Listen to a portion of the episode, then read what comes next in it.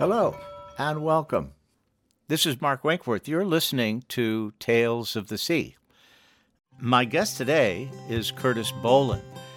Curtis is uh, currently the director of the Casco Bay Estuary Partnership here in Portland, Maine.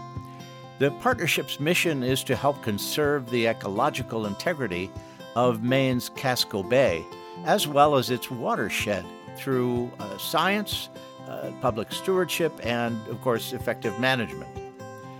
Curtis has a master's degree in biology and a doctorate in ecology. And as you'll soon hear, he is a passionate and highly experienced aquatic and wetland ecologist.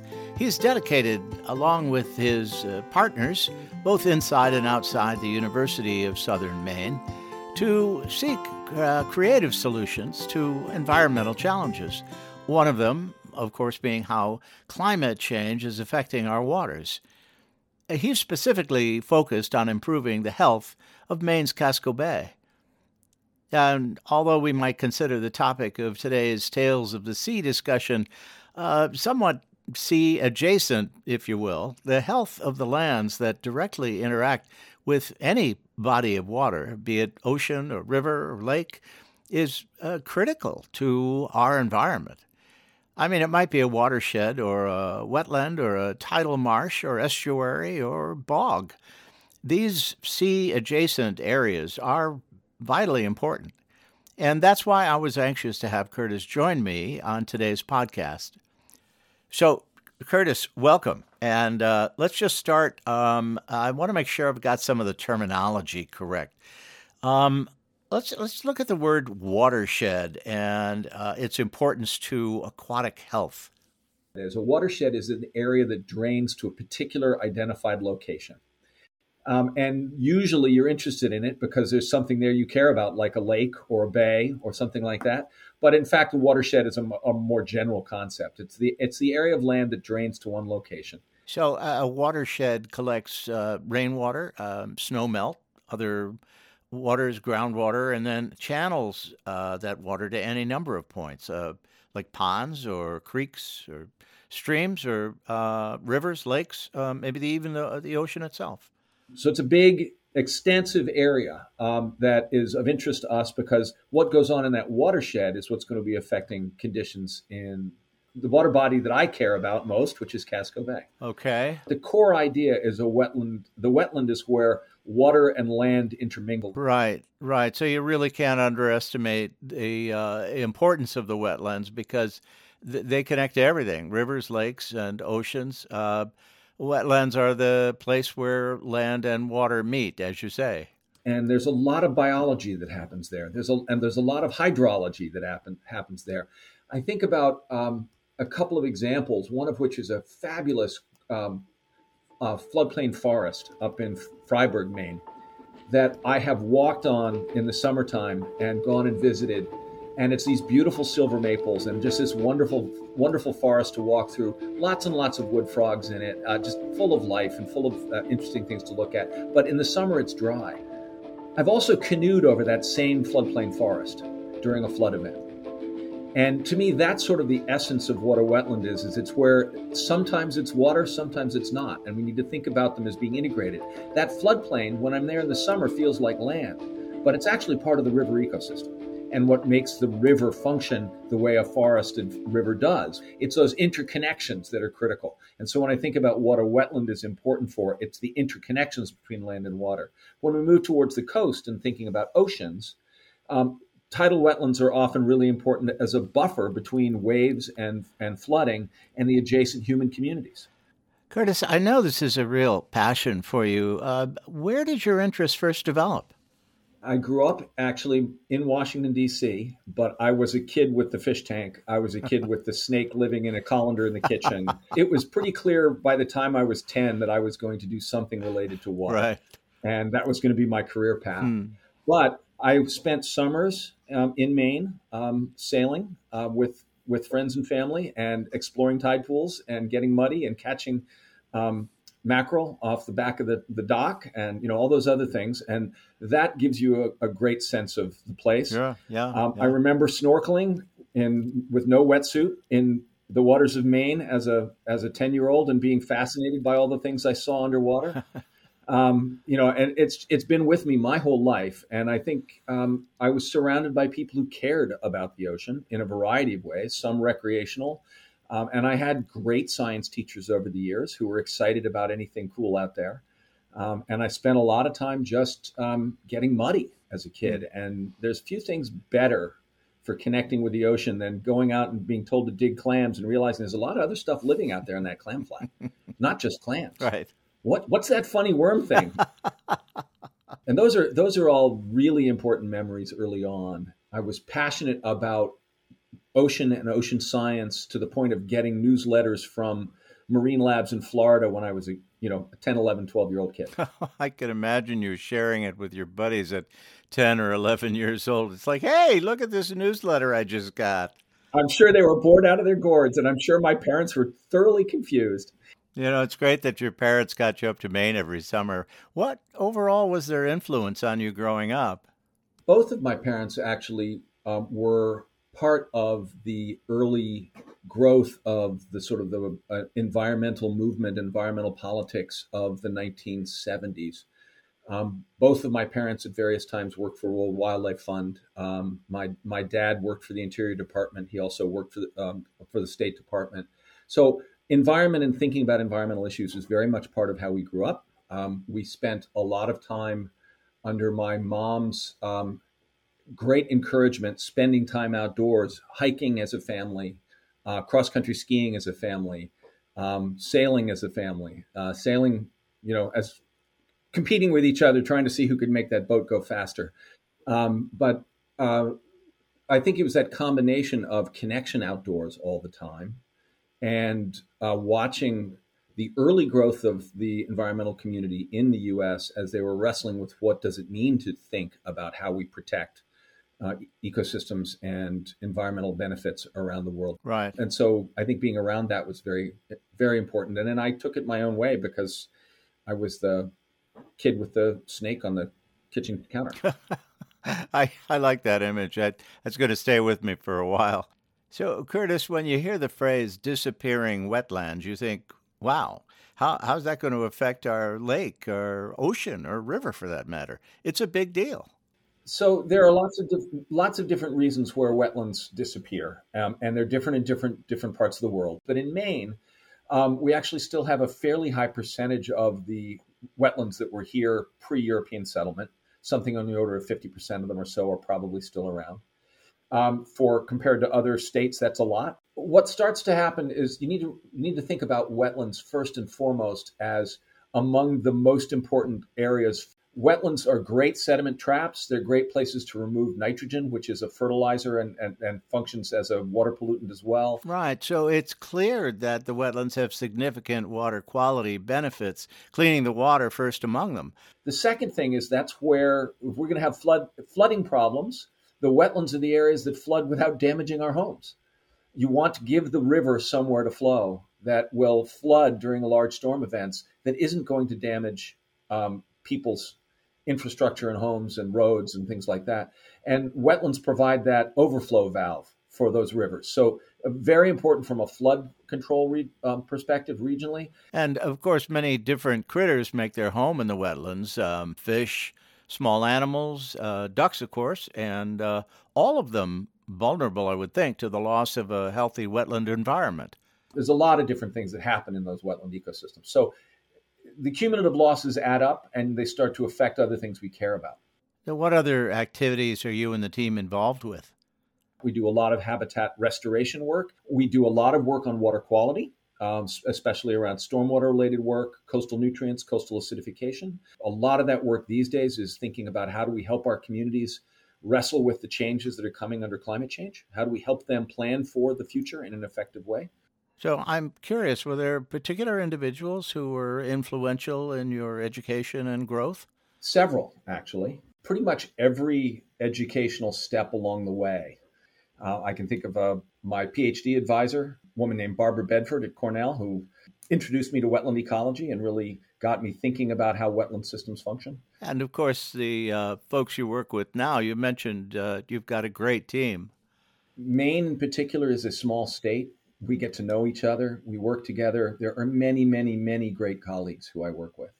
And they have been important on keeping me excited about my work because ultimately, what makes the work fun and interesting are the people you work with. Absolutely. You mentioned that one of the key focuses of the partnership is um, habitat restoration. Uh, can you define for us that term? Um, and in light of climate change, has the work evolved in terms of how you and your colleagues uh, go about implementing programs and other initiatives? Let me start with sort of giving a sense of what the traditional view of restoration was and the way I was originally trained to do ecological restoration. The idea behind restoration has always been that you identify a site where there's been some sort of harm to a natural ecosystem, almost always caused by humans, but not necessarily. There's occasionally it's a storm event or something like that. Um, and then you're going to go and you're going to act like a doctor and you're going to heal it. Um, and the way I was trained to do that work was to go find a nearby ecosystem that you considered to be healthy and use that as a model and say, we're going to make it look like that. Um, and the very word restoration says we're putting it back the way it used to be. And um, both of those phenomena of focusing about looking back and also the phenomena of identifying something nearby and saying it ought to look like that begin to feel less and less uh, defensible um, when the world is changing.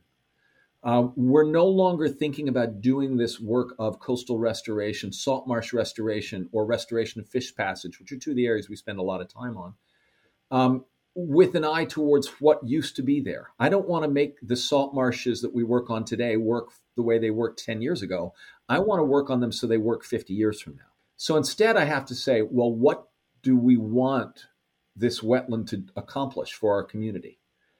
Um, and that immediately brings us into human values. And then, as you recognize that almost all of our restoration projects are making up for some sort of human disturbance, not all, but some, um, you recognize that that usually means we're altering human infrastructure, roads, putting in a bigger culvert, um, you know, removing a road, um, replanting an area that had the trees removed. I mean, there's all sorts of different specific actions.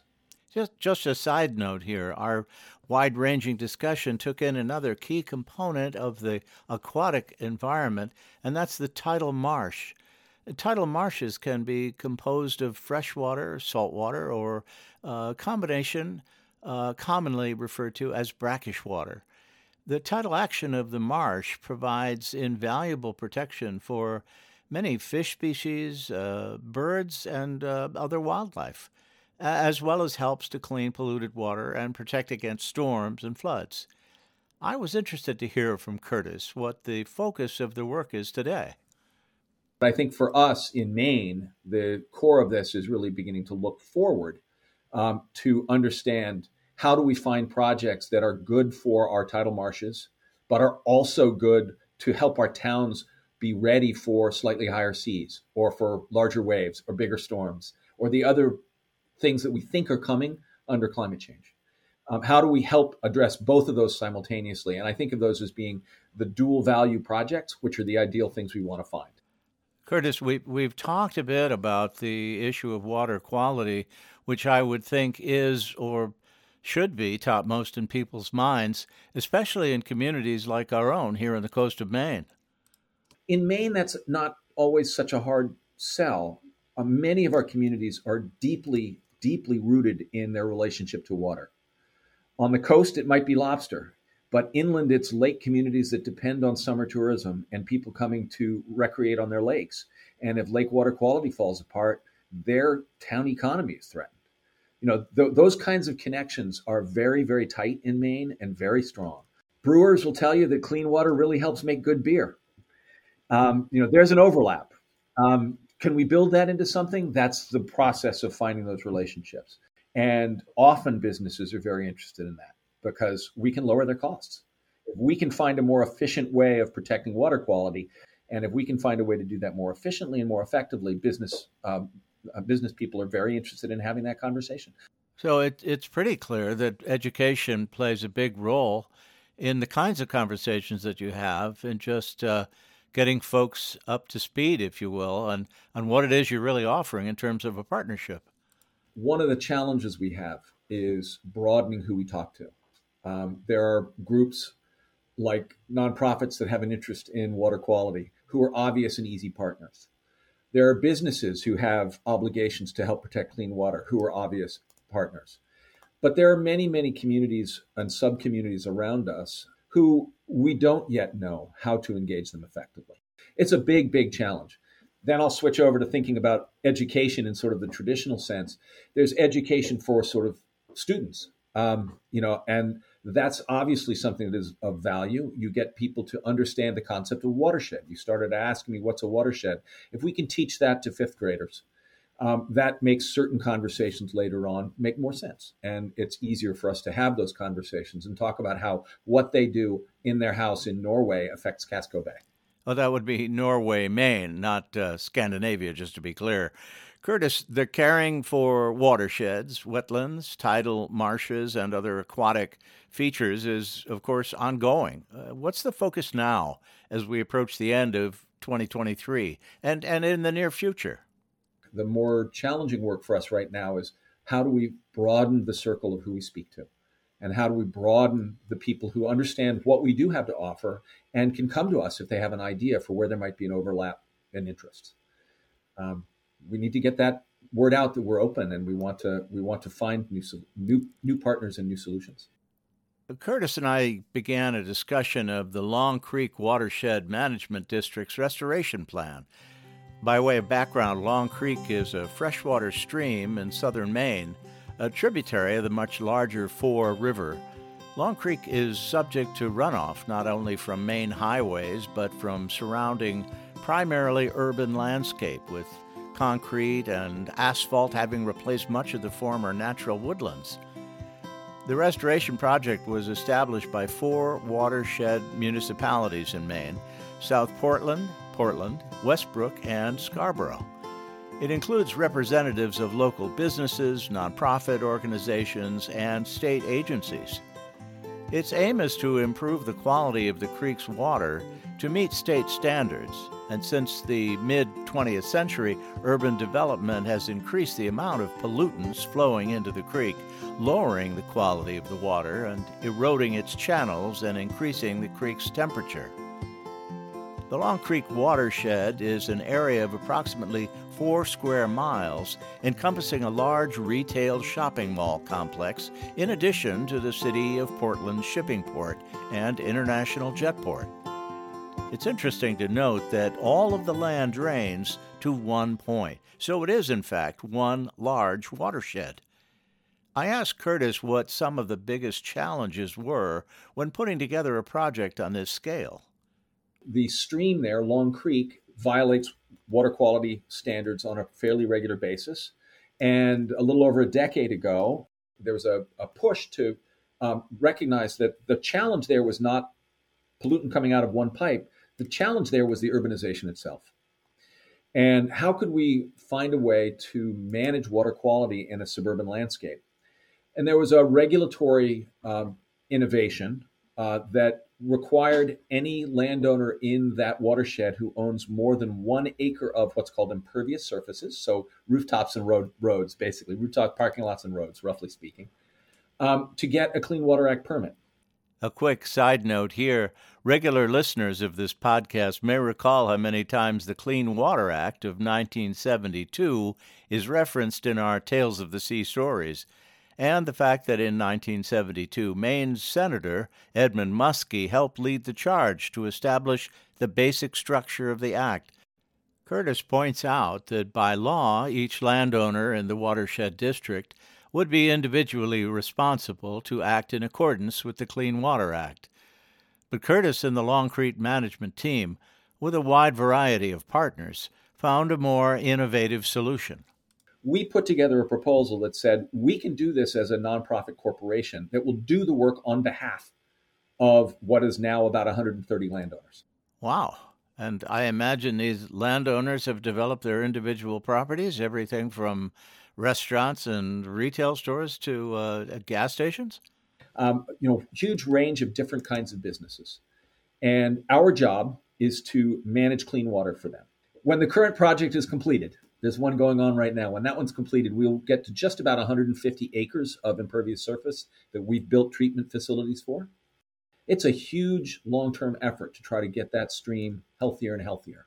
And the strength of this is we're able to do things like have one big contract for catch basin cleanout, which is much, much cheaper than what would happen if each of those businesses had to do it individually.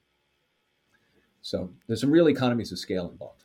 So, if we look at Maine in particular, the health of the wetland ecology, the health of the wetlands, would you say that the state's in pretty good shape overall, or is there room for improvement? So, I mean, it's interesting. If you go back and look at water quality data in Maine from mid 20th century, and when the first data really started to kick out in the in the 60s, sometimes in the late 50s, water quality was a lot worse in many waters in the state of Maine. Um, so, the first thing I would say is the passage of the Clean Water Act in the early 70s has had a dramatic effect improving water quality in Maine. Overall, the other thing that protects water quality in Maine is that most of the state is forested. Um, forests are good for water quality. And that means that even in, for example, the Presumpscot watershed, which discharges in, um, in the waters on the edge of Portland and Falmouth, um, most of that watershed is forested, and water quality coming out of the Presumpscot River is so good. It goes into Sebago Lake, and that's the drinking water supply for Portland and the region. Portland Water District doesn't have to filter that water because it's so clean because most of the watershed is forested. Um, should we lose a lot of that forest, we will see changes in water quality. Well, that's not a pleasant thought. The other thing that helps a lot for Casco Bay and for some other waters around Maine is we've got pretty big tides, and that moves the water around a lot. And that tends to mean that even parts of Portland Harbor, which have got huge amounts of human activity going on adjacent to them, have pretty good water quality because the water is sloshing in and out from the Gulf of Maine. But those are the two things that I would point to, sort of saying what makes this a little easier for water quality in Maine, um, and is is really our forests and our tides. So as you look ahead, five, uh, 10, even twenty years down the road what would you like to see happen on a local level to help ensure a healthy future for our aquatic community? There are many, many coastal assets along the coast of Maine that are vulnerable to sea level rise and big storms and coastal erosion. Um, we need to start having conversations with people about what's the future going to look like? Is that marina going to be here in 100 years? Um, how do we support them in the process of sea level rise happening, you know, what happens as we get new fisheries resources moving into the region as fisheries fisheries species that are dominant in the mid Atlantic start to be more common in Maine. We're beginning to see blue crab in Casco Bay and in southern Maine. Is that a future fishery?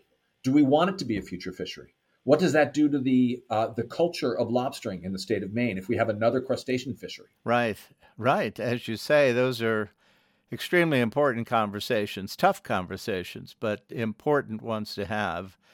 So, my last question, and thank you, Curtis. This has been great on many levels. The the podcast is called Tales of the Sea, and I wondered if you might have a favorite story. I do. Um, when I was six years old, I weighed 64 pounds. Oh, no, I was 62 pounds. Yeah. I went out fishing with my family and another family out of Jonesport on a you know commercial boat that took people out to go fishing for cod. Right, right. And I went out uh, that day. We caught as two families. We caught about 350 cod. Whoa! And halfway through the day, I hooked into something. Oh. No idea what it was. And um, it turned out First thing is, as it was obviously much bigger than me, my mom tells told me um, that she grabbed the seat of my pants because she was afraid I was going to get pulled over the side of the boat. and I tried to pull this boat, this fish up from 300 feet of water and got nowhere. We handed it over to my dad, and my dad hauled on the thing for half an hour. and eventually, we pulled up a 64 pound halibut. Oh, wow! So the halibut outweighed me by two pounds. It was one of the largest halibut caught that year out of Jonesport. We got in the local newspaper with a picture of this six year old blonde kid and my right. dad and this giant fish. And my family was eating halibut. Um, every extended family was eating halibut for the next week. I'll bet. Um, but that story of being out on that boat and catching that fish, that to me is what we want the future of the ocean in Maine to be. It's not Mm. necessarily that story, but stories like that, where families have a meaningful experience that they tell each other over the Thanksgiving table for the rest of their lives. Right, right. Perfect. And that's for me and my family, that is one of them. Is catching a fish that outweighed the kid who hooked it. You know, to me that when I think about tales of the sea, that's a tale and it's one that for our family is a marker in time and for me when I think about what I want for the ocean and for the coast of Maine and for my kids, and I think that's a, a core part of what makes it so meaningful for us is that we're confronted with that difference and experience how amazing the ocean can be. Hmm. Yeah, that's a vision worth working for for all of us, uh, for now, for many generations to come. Curtis, thank you so much for your time today. This has been great. As I say, very educational on lots of levels. I really enjoyed our time together. Thank you again. Well, thank you so much for asking me to be part of it. I am, um, I am deeply, deeply committed to this idea of thinking about relationships between people and water and people and ocean in a positive and energetic way and recognizing the humanity of the work we do. I was trained as an ecologist, and it's really easy to get sidetracked and to think that this is all about science, but it's not. It's about people. And, and that's to me is what makes the work really, what makes it interesting after doing it for 35 years. Well said. Well said. Uh, thank you again for joining us. That ends this episode of Tales of the Sea. If you enjoyed this episode, please tell a friend or two. And be sure to find us on Spotify, iHeartRadio, Amazon, Apple Podcasts, or wherever you stream your favorite stories. I'm Mark Wakeworth. Thanks for listening.